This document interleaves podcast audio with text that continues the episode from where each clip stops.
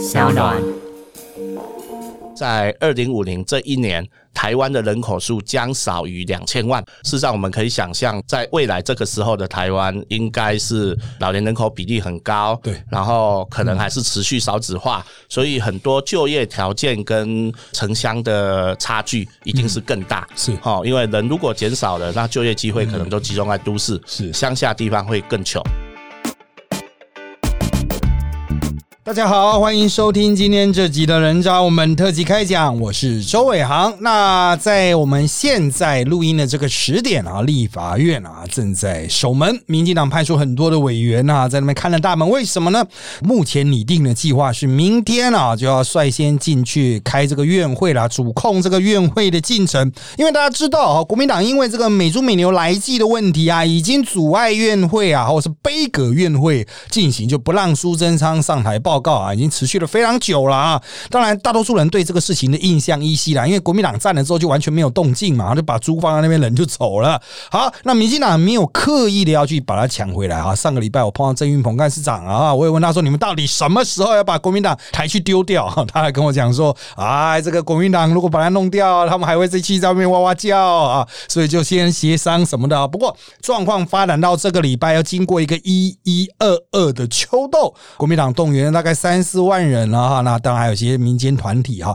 一起来参与了哈这一场啊，这个主题非常复杂、非常分散的活动啊。但不管怎么样哈，这个议题还是存在嘛，到了也该解决的时候，因此民进党在这个礼拜哈也决议要来推进了这个院会的进程，至少先让苏贞昌上台报告啊。那报告执行完、初步问完之后啊，后续院会的流程才能走了哈，因为这个是已经排定的议程，就是他要走完，走完之后才会有后面的部分啊，这个是必要的动作了。当然，有些人之前质疑民进党会不会拖到十二月三十一号 再一口气把它冲完啊，不过那个时候也拖太晚了哈。那大概提前一个月来进行，我们通常也是认为差不多在十一月底、十二月初哈，需要来进行某些议程上面的这个推进了啊。好，那要谈这个中央的，还包括美牛的议题之外哈，我们今天还想谈其他不同的议题，包括了修宪等等的啊。那我们今天邀请到的呢，是我嘉义县的立法委员蔡依瑜啊，欢迎我们依瑜委员。哎，伟航兄，各位空中的好朋友，大家好。好的啊，那我们今天来邀请到蔡委员来，我们也会来谈一下嗯嘉义的地方建设，哦因为这个美猪美牛的议题，老实说，它就是一个不管怎么样，它总是要推进嘛。对可是接下来还有一些重要的事情，特别是预算审查，还有。非常重要的前瞻的部分，嗯。啊，这个等一下我们先把它放到后半部分啊，再来谈。那我们先来处理前面的部分啊，在这个前面的部分，当然大家比较关心的就是最近这一两天丢出来的议题啊，就是美猪美牛原定一月一号开放进来，昨天啊，应该昨天传出了，好像是院长和卫福部他们在讲茶厂要完成茶厂之后，嗯。啊，再来让它输入，没有完成茶厂的厂就不让它输入。有些人说这技术性阻挠了，一月一号这显然没办法那么快查完嘛，哈一月一号就不会有这个美猪美牛哈这个进来了哈，就不会有新开放的这一批进来。那当然外面是雾里看花了哈，对这个是不太了解。那可不可以请委员来说明一下，就是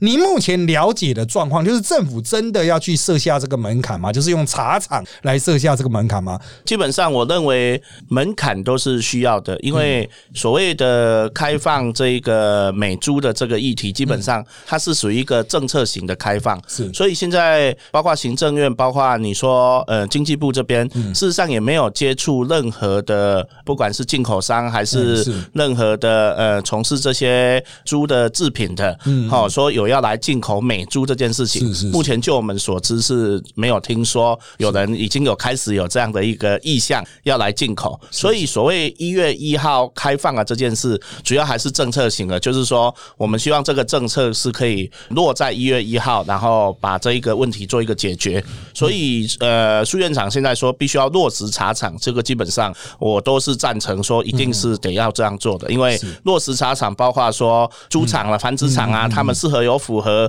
安全卫生的一个相关的一个标准，这个都是对于整个国内如果未来有美猪的一个输入的时候，相对应要有的一些安全作为啦哈。所以是是。就保魂启动输要，但是呢，目前大概国民党反对的哈，他是指说不要开放呃莱猪嘛哈，有莱克多巴胺的哈。那这一块事实上在昨天总统已经有对国人做一个清楚的宣示，说这一次的开放莱克多巴胺的这一个猪肉类，主要是在于说呃，我们为了我们台湾跟美国的一个国际的一个关系要继续走下去，所以有这样开放的一个必要性。但是总统也再三的强调说，政府不会鼓励或用任何的措施去勉强国人食用这一个来猪。好，但是难免会有呃，你说标示或者说混充的状况，这个就是未来我们必须要贯彻呃所谓的产品的来源标示。那如果我们可以标示清楚的话，未来我们在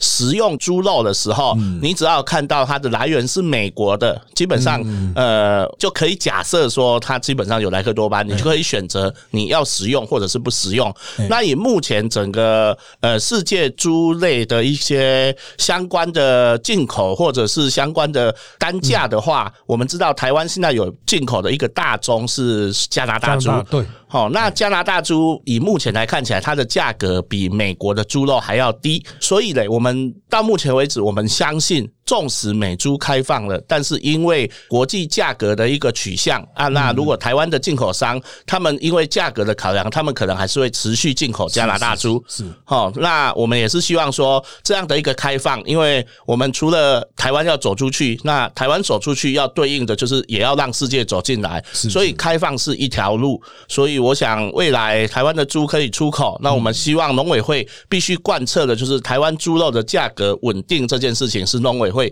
一定要做好的事。那至于进口的这边，以我现在判断，加拿大猪的竞争力还比美猪还要强。哦，那如果竞争力比较强的情况之下，我们可以假设未来我们可以看到市面上的哈，市面上的加拿大猪会比较多。哦，那当然美猪它开放进来后，标签的落实之下，产地标示的一个落实后，至少我们可以看到的就是说，有美猪的一个标识，我们就可以选择不要进口或是不要使用。好，那这是我想我们现在民进党整体在于美猪开放这个议题，我们所坚持的一个相对应的原则。是是是。那另外一个，因为委员的选区应该有产猪的这个产猪的产业嘛？那之前也在讲说哈，针对这个开放进口之后啊，对这个产业会有相对应的补贴啦。政府就把这个议题就交给各地的这些工会去做一些讨论啊，就是包括资源怎么运用。那委员对这一方面呢，就是有没有？去聊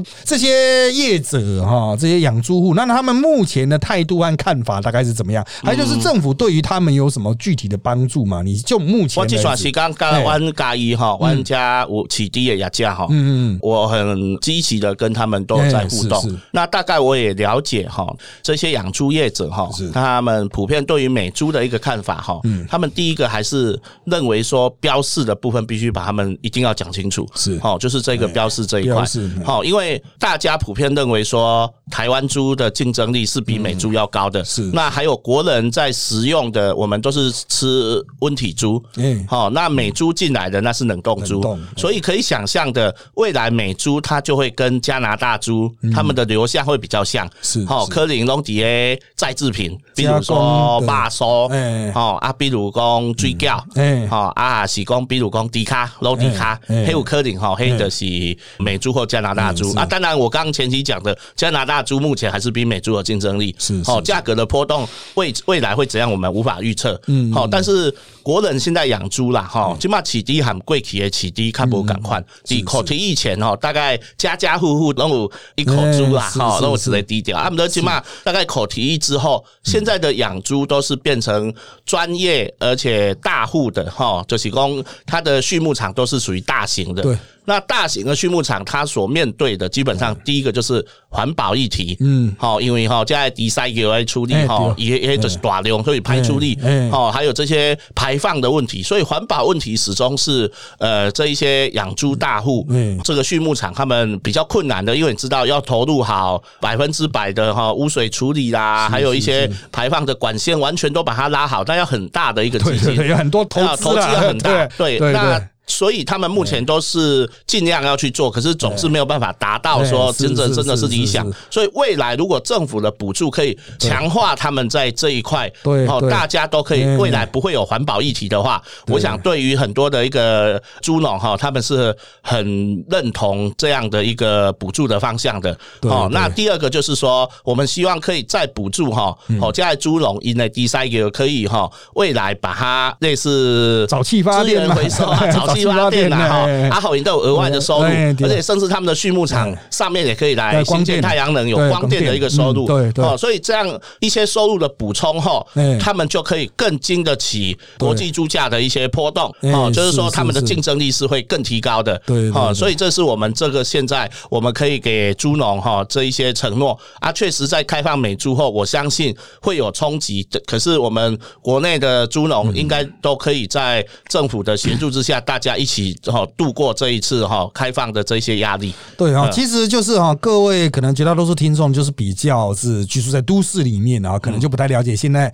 啊在农村的一些产业啊。那它当然有小型产业，但是有蛮多已经是大型的厂哈，或是大型的生产园区之类的。那当然就需要很多资本投资。不过过去主要就是大家都觉得啊你农委会管了，你就从农委会拿钱啊去做创新机械的更新啊。因为我亲亲人就是在做相关的畜牧业的啊，所以大概知道哈它的运作模式。那现在我们对于这个对，比不是讲对抗美猪，就是要竞争的话，大家都想说，哎、是不是补贴啊？补贴你把价格维持稳定住等等哈。不过这种直接补贴，有时候它不能根本解决问题啊，要不然就是违反 W？对对，那干脆就产业升级，对整直接，比如说你的厂区、你的环保、你的整体配套，像是上面是光电，旁边是沼气发电啊。那一般业者之所以没办法做，他觉得哇成本很高，而且他不熟，他根本不知道怎么做才是对的啊。那可能又要跨部会啊，要跨到环保那边去，又要再跨到什么搞不好经济部工业局那边，又要再跨过来跨去，因为有牵涉到光电嘛哈。所以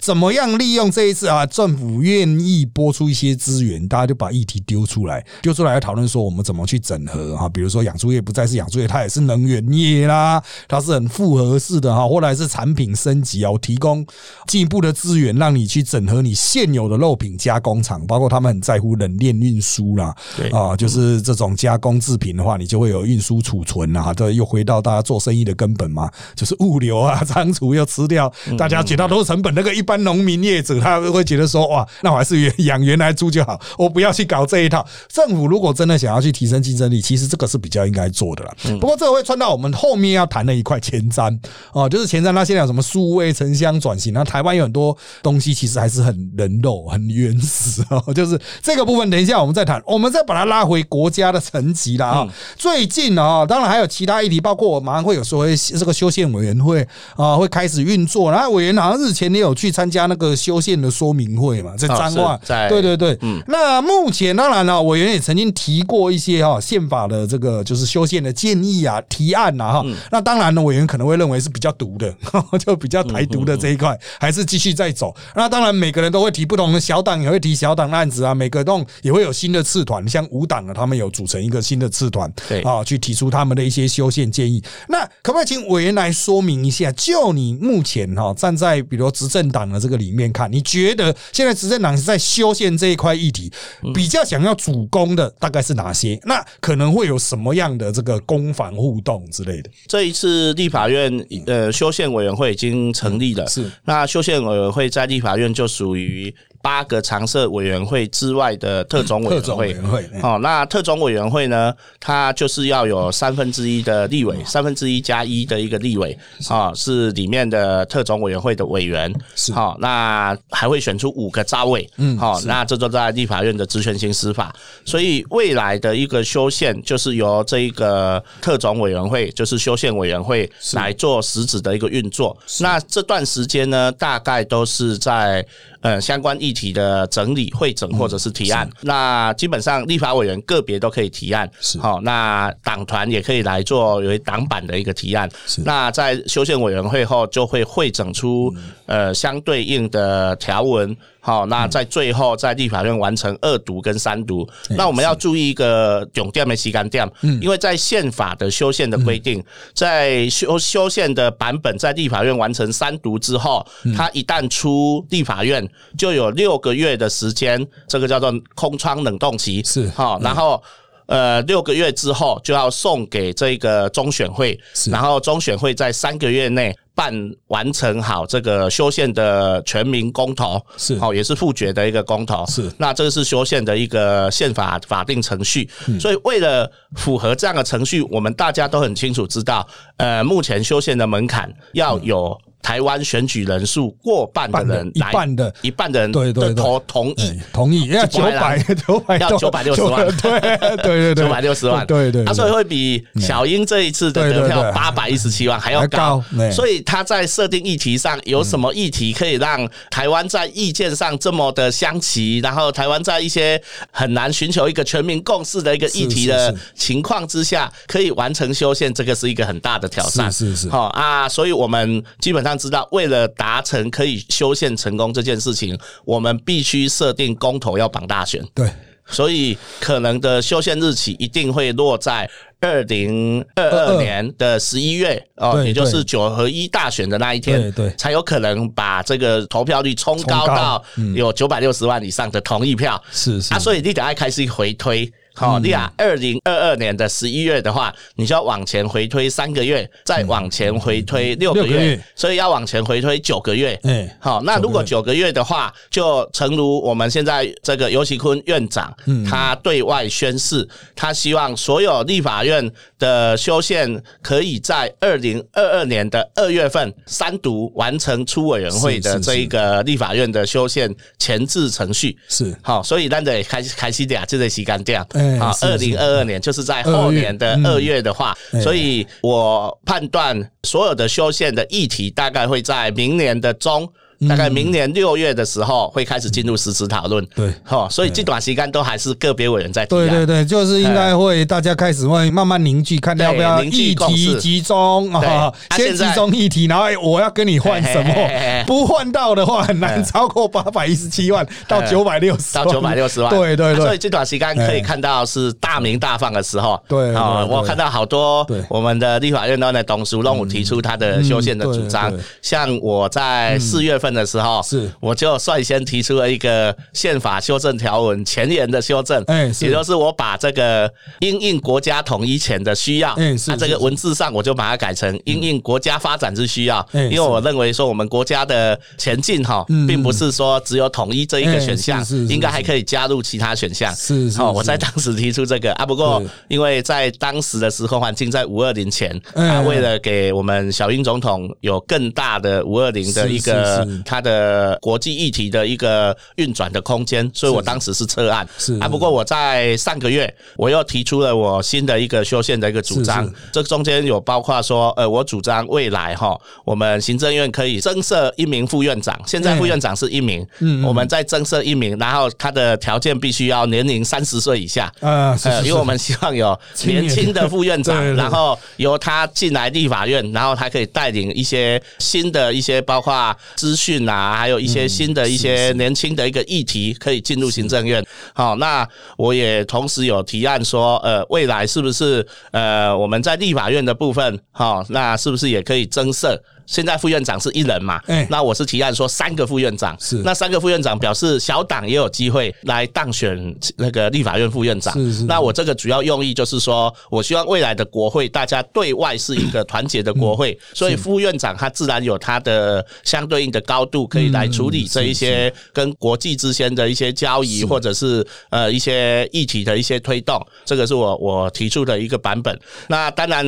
在我们立法院间也有所谓废除。考监哈，这个是一直讨论度可以说是最夯的啦哈。废考监啊，废考监呢，诶，我们也希望它也可以如期来通过了哈啊。不过废考监的话，它是就相对应起来也禁底型它管。对，然后也就是我们现在无法预期国民党会不会接受，原则上是不会接受，看起来好像没有。但他们一开始是说 OK 的，一开始林维洲那个是林维洲是 OK，对 林维洲他他是国民党党团的，对，他是总召啊，所以总召讲话应该是有有代表性啦哈。我马是就期待国民党在废除考监这个议题，可以顺着这个主流民意一起来努力，是是哈。阿姆德我都要工作这议题的啦哈，但是大家要知道这些议题都必须。须要有要有所有政党哈，嗯也要所有政党都要。要一致性了，对对。所以现在大家普遍上还是认为，也许在这些议题折冲，然后冲撞的一些最后的结果，可能只会留下一个，就是这一个投票年龄下降为啊十八岁。对对这个看起来好像是目前是每个政党都都同意的哈。对，那原则上是同意。那我是嗯希望说，如果真的最后只剩下十八岁的公民权的这个议题，可是也可以搭配着下修修宪门槛。嗯嗯哦，因为现在修宪的门槛是规定在宪法的征修条文，使得修宪工程非常的困难。那如果我们可以利用这一次十八岁公民权当做这个敲门砖，那也顺便把修宪门槛下修了，那在未来再要进行更新的一个修宪，就不会有那么困难。是哦，那否则以目前台湾的这一部宪法的修宪的规定，可以说是全世界最严格，是也就是最难达成修宪的一部宪法。这个各位可能不太了解，之所以那个时候哈，这那有些听众朋友可能比较年轻啊，那个时候会定出这么严格的，就是国民党不希望他的中华民国这么轻易在后面的修宪就修到没有了，所以他在从啊原有的国民大会体制在变更成现在的这个修宪的这个体制的过程中，国民党设下了很多很多道门槛了，就跟当初修共同法的时候的原理是一样啊，使得它的难度变得非常的高啊，就是使得这部宪法就很难动啊。那个时候大家都讲到，就是这部宪法就是国民党在某种程度上就是故意要让它难懂，因为过去国民党也是长期的啊拥有相对应的这个所谓执政或是国会啦人数的上面的优势嘛哈。那不管怎么样啊，现在这个议题才正要丢出来，比较毒的这边可能就针对考监啦，或者是针对一些啊真的太中国的条文，然后会提出自己的意见，就是毕竟中华民国宪法嘛，它一定会有很多大中国的要素在哈，可能会针对这个部分去提出一些意见。那重点是国民党他会提什么啊？国民党他为了要跟民进党进行谈判，他也会有一些要提也要谈判的东西，他会丢出来，比如说他国民党会继续往哪边修。但是国民党因为他现在内部非常的混乱了哈，就是总召是林维洲，那林维洲经常跳痛提出一些一般国民党人不会提的东西，所以导致外界很难判断他们最后面的实质丢出来一题是什么。这样他们党中央也不太稳定，你不知道现在党中央跟明年八月以后的党中央是不是同一个党中央？那如果万一是韩国瑜选到哈，在明年到下半年的最紧锣密鼓讨论的时候，国民党中央如果是一个非常保守的党中央，他也会让这个事情产生非常多的质变啊哈。好，当然话题往回拉了，我们继续慢慢的开始要拉往嘉义了。最近有一个新闻啊，就是。英系以及泛英系哈，这个有新闻报道就成立了二零五零教育基金会啦。啊，那特别里面提到了它的这个地点是设在蔡委员的那个铺子的服务处嘛哎。啊，那蔡委员也是其中的董监事，那就是这样子的基金会。当然，大家就是解读，就是说，哎，英系的势力是不是正式要往嘉义啊更难的地方去做扎根啦？哈，不过这我要强调，这是一个教育基金会啊。哦，对，不管怎么样哈，这个对于二零二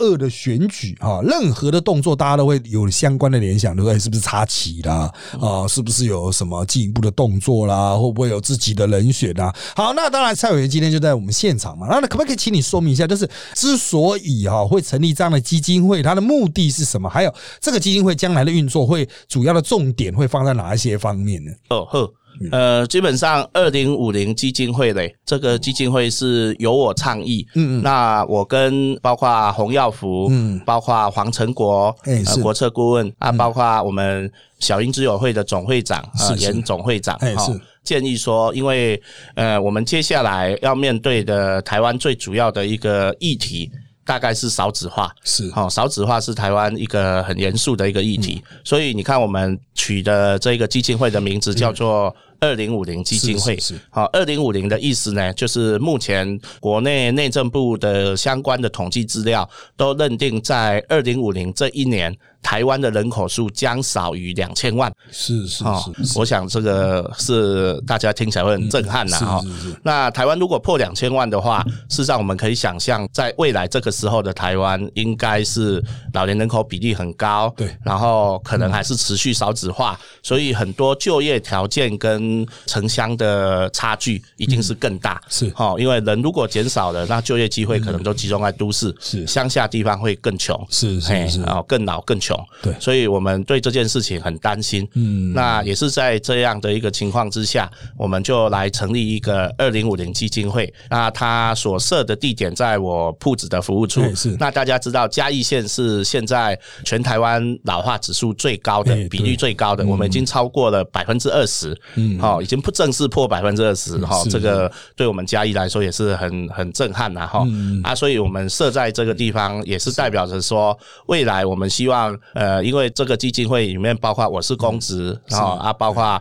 呃黄成国他是这个中常委，是好啊，包括耀福他是总统，我们很信任的一个幕僚。是那所以我们希望可以把很多议题可以来关注偏乡地方的医疗。偏向地方的教育问题，还有偏向地方的小孩子的一些发展，哦，那我们希望说可以用一些软性的一些议题的一个研究，或者是在地方可以举办一些对于弱势的一个协助的一些公益活动，哦，那所以他把它设定在呃我嘉义的地方，然后把它叫做二零五零基金会，所以这个出发点大概大概听更知道是没有政治考量了哈，因为有大概如果基金会会有政治性的，都会在落在。北部啊，哎好，因为北部资源啊比资源什么都比较多啊，哈。对对。对那我们放在嘉义，基本上我们就是很清楚的，我们是。呃希望可以更加的关心偏远地区的议题，是哦，那所以才会有这样一个基金会的完成。因为其实嘉义海鲜委员乐是比较偏海鲜这一块啦，这样就是大家知道嘉义是有嘉义市啦，可是嘉义市是是自己是一个市哦，对哦，所以嗯其实嘉义县的状况，那大家可能比较有印象，可能就故宫南院那那一块哈，就高铁站那一块哈，这一些区块，除了这些区块，大家顶多去布袋那一种，有的纯观光区啦，哦，除此之外呢，广大的地块了，其实都是人口老化、人口流失了、就业机会流失了、产业老化啊等等的哈，这种台湾农村地带，特别是靠海的这些农村地带，从大概从彰化的海边往南一直到台南的西北的海边，其实都有一整条地带都会有类似的状况，人口不断往外移，产业不知道该怎么办啊，要么就架光电板，要么就射风车，都很单一单纯哈。怎么去解决这些区块的问题？其实牵涉到第一个就是啊政府资源的投入，大家会去想说政府资源投入在哪里会比较有效果啊？之前一直讲西滨，西滨盖了三十年了，终于盖完了，但是盖下去之后，它是除了有更让海边有更通畅的交通之外，重点是大家会想说，那接下来我们要干嘛？嗯产业上要干嘛？那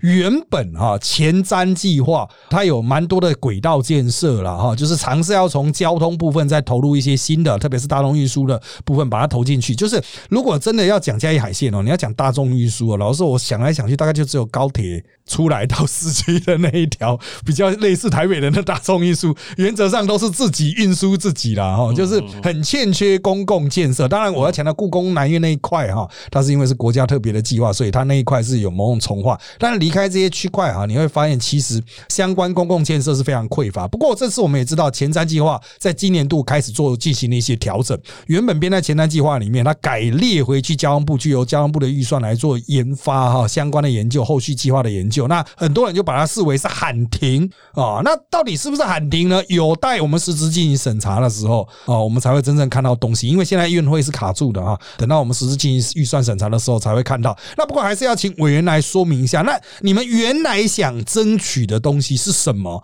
还有，那你们如果有计划有变动的话，你们现在啊有什么样的设想，可以去把它的冲击啊降到最低来，或者是增加一些新的机会这样子？嗯，先来讲故宫南院。是。呃，故宫南院呢是可以说中央政府在近十五年了啦，哈，是是。近十五年来对于嘉义最重大的一个建设。嗯那故宫南院也终于在二零一五年，好，二零一五年也就是马英九最后一年，然后才新建完工，是。然后在那一年正式开馆。是啊，是。这中间又有呃一些工程的一些呃瑕疵在补强的问题，哎是是是。所以故宫南院可以说成长的风风雨雨啦。哈、以很多国家建设来说，可以说是盖得很辛苦嗯。哦，是。因为中间又一度被被革，然后被否决它的重要性。是。可是呢，大家要知道，故宫南院在第一年哈，它的游客数是有破百万，是。然后在于剩下的两年就开始掉，嗯。甚至到了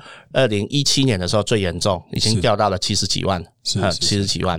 那后来嘞，在一八年哈，那大概南院哈，在呃我们吴密察院长跟彭子成处长哈，嗯。他们很用心的开始在做南院体制上的调嗯整，所以他办了很多有意义的古文物的一些策展。那这些策展又结合在一些新思维的创新，嗯。比比方说他在上个月办了这个蒙古外蒙古国的一些嗯文物的展的时候，又可以让大家透过 AR 哈嗯这个技术，然后我们好像可以骑着马在那个大草原的一些一些崭新的一个呈现。南苑呢哈，在去年重新破百万的游客数破百万的一个博物馆，在世界上都是。顶尖一流的博物馆，是所以南苑在去年破百万是一个很大的鼓舞。在今年有武汉肺炎，嗯所以前半年的时候很惨，嗯。好、南院大概不过不是还赢北院吗？赢北院，可是前半年是跟北院差不多惨 是，前半年大概哈差不多不咖喱咋办？哎。可是，在后半年开始冲刺之后，就是是大家国旅爆发。哎是哦，是，然后大家也真的觉得南院真的经营的很好，是是是。所以可以跟大家讲，到现在是十一月，嗯。好，十一月中旬又破百万了。哎是是又破百万了，用半年的时间又冲刺出了所以你看整个南院周边开始有饭店，哎对，我们现在整个故宫南院对面就有长隆文对苑，长隆在斜对面有一个棒棒积木饭店。哎是是哦，他们这两家饭店呢，哈，嗯。基本上在周末的时候一定客满，哈，所以整个南院已经很扎实的带动我们嘉义的地方的一个发展了对，哦，这个是南院对于我们嘉义很大的贡献。那我们也期待南院未来他们还有所谓国宝馆，也就是南院的一个二馆的一个新建。是。那国宝馆它强调的就不只是博物馆哦，它的国宝馆意思说他会把文物修复。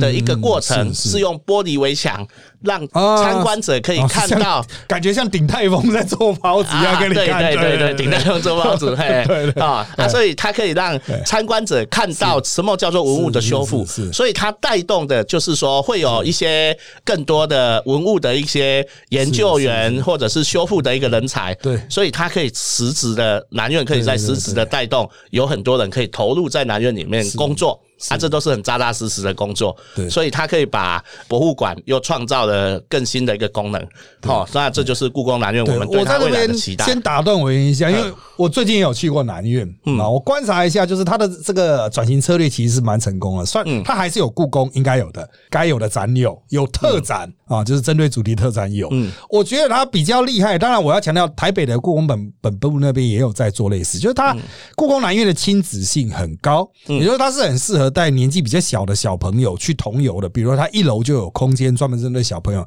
你要把小孩扔在那边，嗯啊，那让他在那里面玩。OK，它的外面的这个空间呢，故宫南院跟北院最大的差别就是它外面空间非常的大，腹地非常的大，嗯它实际上是可以跑来跑去了啊。那现在到了这个所谓的。秋冬季哈，也没有像夏季这么热了。啊，所以它其实外面有空间，也有摊车啊什么的哈，但是假日可能会比较多一点车辆啊哈。这些服务其实都是做的蛮就是周全的。我个人认为，就是依我做过去做一些公共事务的经验，我觉得差不多已经长完了，就是需要有的一些机能都已经长出来了，包括停车啦、移动啦、对。啊饮食啦、照顾小孩啦，或者是你离开要住饭店啦，你要进市区啦，基本上问题差不多都已经获得相当程度的解决。那那后面当然还会有成长性，就像我跟刚才讲，它可以再继续往外扩了哈。不过我要强调，它不会像过去你会觉得去了像孤岛一样，然后去了不知道是干嘛哦，就是它现在的整体技能已经蛮健全了啊，是很适合合家出游型。所以你不是说啊，我一定要是要去那边看古董、看翠玉白菜的那种 feel，我要强调它比较类似亲子类型，对啊，所以是其实是蛮适合家庭出游了哈。大家如果有安排哈，就秋冬去南部的行程，甚至过年期间、寒假假期哈，其实呢都是蛮适合作为你一个停留甚至停留半日的点。嗯不管你有没有素养，很多人说我没有素养哦，去那种地方干嘛？它其实就是一个很大型的休闲的景点对哈。你要用这个角度去设想。那当然，我也有提到什么 AR 什么的，其实他们做的这些视觉啦、虚拟的哈，我要强调，跟完全不输北院，北院也有做，但是故宫南院其实做的也非常好。是啊，对，大家可以去体验看看好不好？它有什么环场的啦，什么各式各样，持续一直在做，而且重点是我印象是没有多收钱，所以都可以去体验，好不好？这个进去就是中华民国国民，它的票价是没有很贵的啊，就是就进去对对对对你就进去好好利用啊。是啊。好，那再请委员继续补充，就是其他有关，特别是前瞻其他的议题的部分，像那轨道的部分呢？对，对。呃，讲到轨道哈，事实上我们的一个轨道有一个很重要的，故宫南院后面是蒜头糖厂，嗯。那蒜头糖厂他们有一个过去就是糖铁，对，好，糖铁有这个五分掐，嗯，那我们在这次轨道建设中哈，我们用。呃，很少的钱，嗯。好、大概目前一期是八千万，哎哦是。是要做这个糖铁，要把它接死到高铁、啊，所以这叫做最慢的火车跟最快的火车的 的相相碰，哎是是是。呃对啊，这个只要花八千万，是好、是那可是这一段我们认为不好经营，嗯。所以未来还有一个重要的就是这个计划的二期计划，是。嗯那我已经这几天已经跟嘉龙部长，他在近期也会排时间来看，也就是从唐铁直接把他刚刚讲的五分车嗯。拉到故宫南院。是。好，它故宫南院很大，还有对七十公顷所以未来嘞，我们可以把南院的旅游跟糖厂的旅游串接，然后又可以直接连到高铁，是啊，你可以看到这样一条五分车的沿线，对好，啊，事实上现在五分车现在大家有看最新的一个电影嘛，嗯鬼灭之刃》就看来无限列车，大家都觉得哇好棒，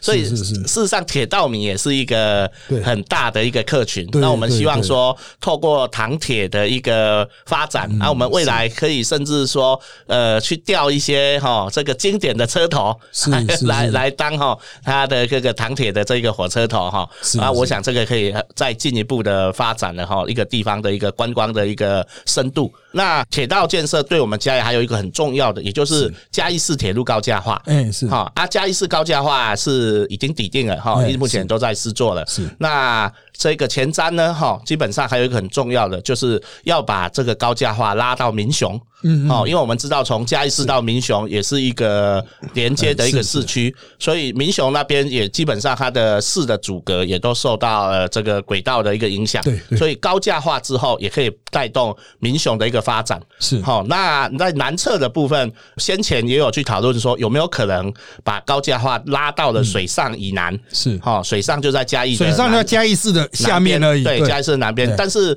在当时因为效益评估的时候，就是水上跟嘉义市中间有一大段是属于呃农田，中间有一大段，然后水上的闹区又在更南部。嗯，好，那这中间农田那一段呢，它目前规划是嘉义市就是高架化后的车辆调度场。啊哦，因为因为高架化总是要把火车放在放在平面嘛，是是是。所以目前大概水上那一块会变调度场。那当然说有牺牲就要有所 有所得嘛，哈。所以我们后来跟交通部也是讨论说，那在哈水上的闹区这里，我们要做一个车辆大平台的计划。嗯，那车辆大平台的计划就是类似于高雄左营高铁站，哈，就是说未来车站是在二楼，轨道一样在下面跑。哎啊，车站在二楼，所以上面会有道路，所以以后变成说车子跑在火车上面。哎是是哦，是是会掐底一老照，掐底一老照哎是是是啊。那这个大平台的这个概念，基本上就是所谓轨道的立体化。那轨道的立体化，它带动的一个地方的一个效益，嗯还会更胜于呃单纯的高架化。是哦，是是所以我们是这个大平台车辆大平台的一个计划，嗯也是前瞻二期我们要来推动一个很重要的一个后续的这个轨道建设的计划。是是那个大平台，在台湾人比较少有机会看到，日本是做的比较多日本做很多，因为像六本木车站，对对他们叫做六本木之丘，好，为啥丘就是因为它直接从一楼就是往上盖上去然后从上面就到大楼大厦上去了，对那日本人他的嗯。思维就是说，有时候铁道时代已经到了极限了，对。没办法改，他就直接在上面再加盖就盖上去，因因为铁天空是无限的，对对对铁是要往天空发展。对对对，嗯铁道本身它就不会说我有压迫感这样子嘛，铁道都可以钻地了，所以原则上它是往上去建一个平台，让你可以穿越了。重点是穿越，因为其实铁道主要造成的问题就是切割都市嘛，对然后平交道费时嘛，这些都是必然，所以才要做高架化。嗯，那做高架化，它就有说，比如我头尾延伸太长，因为它高架也不是说一离开市区马上降下去啊，而且高架还有往下跑的地方，对对它的切割性还是存在对对对。所以哎重点就是在说，哎，用另外一种方式避免都市或是市区的切割啊，有很多种不同的那种结构体的方式了哈。像这些当然都需要投入资源了哈。那是很多人会觉得啊，那种地方有必要嘛？啊，其实你之所以觉得那个地方没必要，很可能就是因为它经济条件被切割之后，造成你就啊，你也不会去，因此不会去。也所以资源投入之后，它可能的确造成一些会改改变变，会让对地方呃那特别是我要倒回去讲委员之前讲那个，其实一我个人比较少去嘉义了哈，嗯。因为这个比较少那个朋友在那边选举，我做选举都是有人在那边选，我才去。那我这次去了，我有几个直觉上感觉的，第一个，哎，蒜头糖厂这么近哦，因为我开车的时候哎，就讲到这旁边，哎，我一开始看到是五分车还在走哦，哦，因为还是有甘蔗田。哦，车这个车子是还在运作的。然后那时候开开到故宫蒜头糖厂，哎，两个在旁边，对。可是你会感觉这两个是切割的，嗯，哦，就是我可能是要特别开车去糖厂，玩完之后特别开车去故宫啊，那。如果有一条交通线，或是有一个概念，一个旅游的概念是说，我从高铁出来，我就很清楚知道，比如对台北人来讲，我刷一张悠游卡，嗯，我先去到蒜头糖厂玩，嗯，玩完之后再去故宫南院，对。然后接下来我再搭车回到高铁，然后我再高铁接驳去嘉义市区，又去哪里？哦，这其实以都市角度思维的人来说，这可能就会觉得啊，这很容易啊，那我们就去玩吧，啊，这也就是说，我们现在讲的轨道建设或啊这个连接便捷的这种交通建设的重要性，因为它其实可以打破人对于地理空间的认知，即使那些地方本来就在一起，但是因为我们认识它的方式不同，你会觉得它是分割的。很多人去到故宫南院的时候，他完全不知道蒜头糖厂在旁边，或是。阿公阿妈参加旅游团成团再去蒜头糖厂的时候，他不知道故宫哪位在旁边，因为人家主动排除阿阿公阿妈可能没有兴趣，就不帮他排了。这其实都是一种很可惜的状况了哈。所以其实如果哈，我们台湾当然我要强调很多议题都很重要，比如说莱克多巴胺，它当然是一个议题应该去处理，可是台湾还有很多。啊，蛮重要的议题，就需要在立法院做好的讨论。当然不是说我们提了就一定要去做，而是说怎么去做，让它最有效率。哦，这个资源投下去，它真的可以对地方造成改变。啊！不会说说我们现在从事建设，就是在这边，就像我现在嘉义海边，应该很多这种，就是盖了一个公园，然后盖一个完美景点，但是要怎么去，没有任何完美之道，就是可能要千辛万苦开车过去。最近我们嘉义最夯的是那个白水湖的马桶，哦，是 一个马桶就好夯了，因为它在一个一个岛屿的旁边，对对对，一个小岛的旁边，对对对对。那重点是要怎么去啊？能不能让他去就变成一个大家很系统性理解了？我觉得这其实，在从事公共建设，当然我们不可能把屎把尿，什么事情都帮百姓啊，或是大家各地的商机做到好嘛哈。这个商人有他自己要思考的部分，但是政府官员其实想的是，哎，这里有一些点，我们怎么去把它串接起来，发挥一个集体的效果，而不是大家都只是过路客啊。今天来了走了，吃了一餐啊，买了一根热狗啊，我就不会停留在这个地方。我想这个对于台湾的这个城乡发展，就陈委员刚刚讲了嘛，一开始哈，大家都是往都市里面去找工作，好，那接下来随着人口减少，人口减少的冲击，就是实际上经济规模就会缩。一说的话，本来在有些地方乡下地方，他也许还开得起便利商店，可是人真的少到一定程度，他撑不下去了。便利商店一走，那整个机能就走了嘛，最基础的这个工作机会也走了，那可能就真的就再也救不回来。日本已经走过很多类似的路，所以他们有地方创生了哈。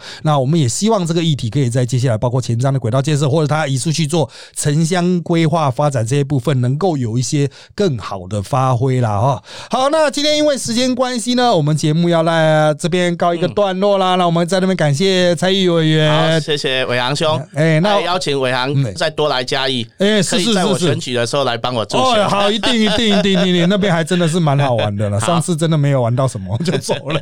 好，那今天也要谢谢大家收听我们这集的人造绘本特辑开讲。我们现在在各大 Podcast 收听平台，像商岸 APP、Apple Podcast 和 Spotify 都可以听到我们节目。欢迎大家订阅、留言给我们五颗星。那我们就下次再见喽，拜拜。拜拜。